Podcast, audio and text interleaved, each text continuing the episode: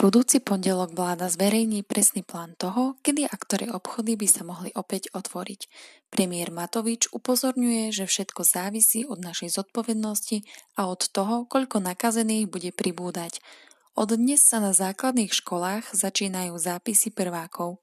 Uskutočňujú sa elektronicky prostredníctvom formulára alebo papierovou formou. Na bratislavskej autobusovej stanici nevie k dispozícii automat na rúška. V blízkej dobe by mal pribudnúť aj automat s dezinfekčnými gélmi. Vakcína proti ochoreniu COVID-19 môže vzniknúť najskôr na konci roku 2021. Momentálne by si však ľudia nemali robiť plány na letné dovolenky. Príjemnú stredu vám praje Sonia. Od pondelka 27. apríla 2020 budú v Trnave opäť v prevádzke všetky zberné dvory. Vstup je povolený iba s nasadeným rúškom. Druhá fáza otvárania nebude skôr, ako je plán. Premiér to nechce urýchliť. Tiež vyzýva ľudí k tomu, aby boli zodpovední. Počty nakazených na Slovensku vyzerajú optimisticky. K dnešnému dňu je nakazených 1379 ľudí. Odborníci však ľudí varujú, aby boli aj pri aktuálnych štatistikách nákazy obozretní a nepoľavovali z dodržiavania zavedených opatrení. Dobré ráno, praje Sonia. Počty nakazených na Slovensku vyzerajú optimisticky.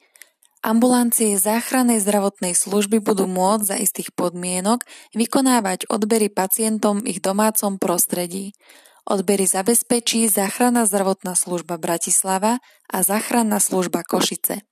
Podľa prezidentky Slovenskej republiky Zuzany Čaputovej je stále dôležité venovať kvalite poskytovaných služieb v zariadeniach sociálnych služieb zvýšenú pozornosť. Vláda seniorom vlaky zadarmo zatiaľ nezruší. Polícia radí cyklistom, aby sa dočasne vyhli trasám pri hraniciach – Upozorňuje, že z dôvodu dočasného zavedenia hraničných kontrol je možné štátnu hranicu prekračovať len na miestach na to určených, teda na otvorených hraničných priechodoch. Na Slovensku pribudli dva nové prípady nákazy koronavírusom. Celkovo tak Slovensko má 1381 prípadov. Informuje o tom permanentný krízový štáb na internetovej stránke www.korona.gov.sk. Súdna rada sa pokúsi zvoliť predsedu Najvyššieho súdu v novom zložení. Kandidátmi sú Ivan Ruman a Jan Šikuta. Pekný deň, praje Sonia. Slovensko je v boji s koronavírusom svetový unikát. Podľa prezidentky Slovenskej republiky Zuzany Čaputovej mali opatrenia proti pandémii efekt. Vývoj vakcíny proti COVID-19 môže trvať dlhšie. Podľa odborníkov môže vakcína proti ochoreniu vzniknúť najskôr na konci roku 2021. Pravdepodobne to však bude trvať dlhšie.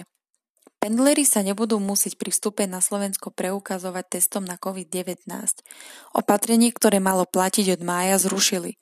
Po rokovaní ústredného krízového štábu O tom informoval hlavný hygienik Slovenskej republiky Jan Mikas. Pekný deň praje Sonia.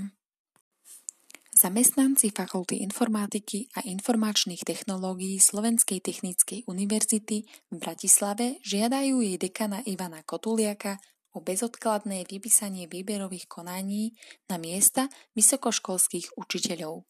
Na Slovensku je extrémne sucho, najzasiahnutejšie sú oblasti na severe. Vláda na platy učiteľov v škôlkach vyčlenila 90 miliónov z eurofondov.